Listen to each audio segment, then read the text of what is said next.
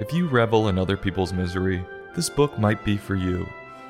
Welcome to another episode of This Goose is Cooked, where we review books intended for our future generations.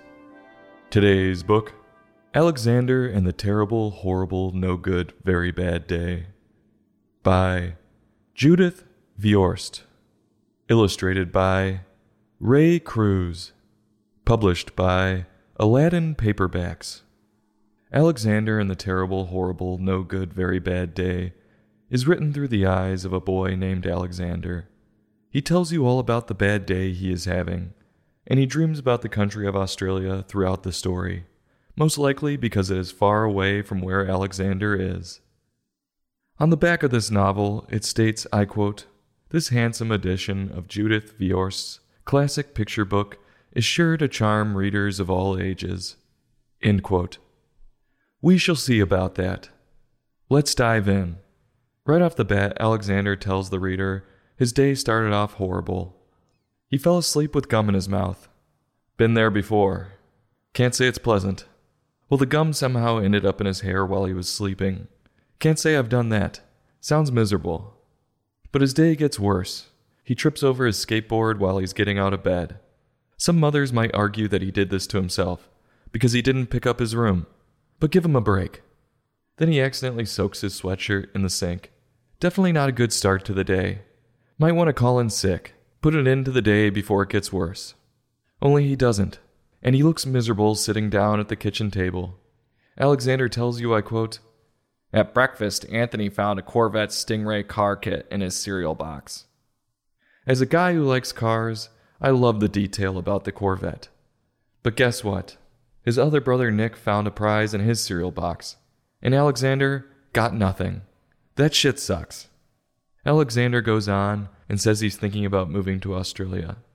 If he knew what was going on there now, he wouldn't. If he moved there now, not only would his day be worse, but his year would be terrible, horrible, no good, very bad. His day continues with him getting screwed with the middle seat in the carpool to school. He's tired and is forced to be smashed in between people in a hot, sweaty car. Brutal. It's when Alexander gets to school when the readers could debate whether or not Alexander makes the day worse for himself. He claims he drew an invisible castle, and the teacher isn't impressed. Good one. The old invisible picture ruse. Well, his teacher wasn't falling for it. And in singing class, his teacher called him out for singing too loud. After the picture, I'm going to give the teacher the benefit of the doubt. He was probably being a little ass. The school day goes on, and his best friend spurns him for other friends. And his mother forgot a treat in his lunch.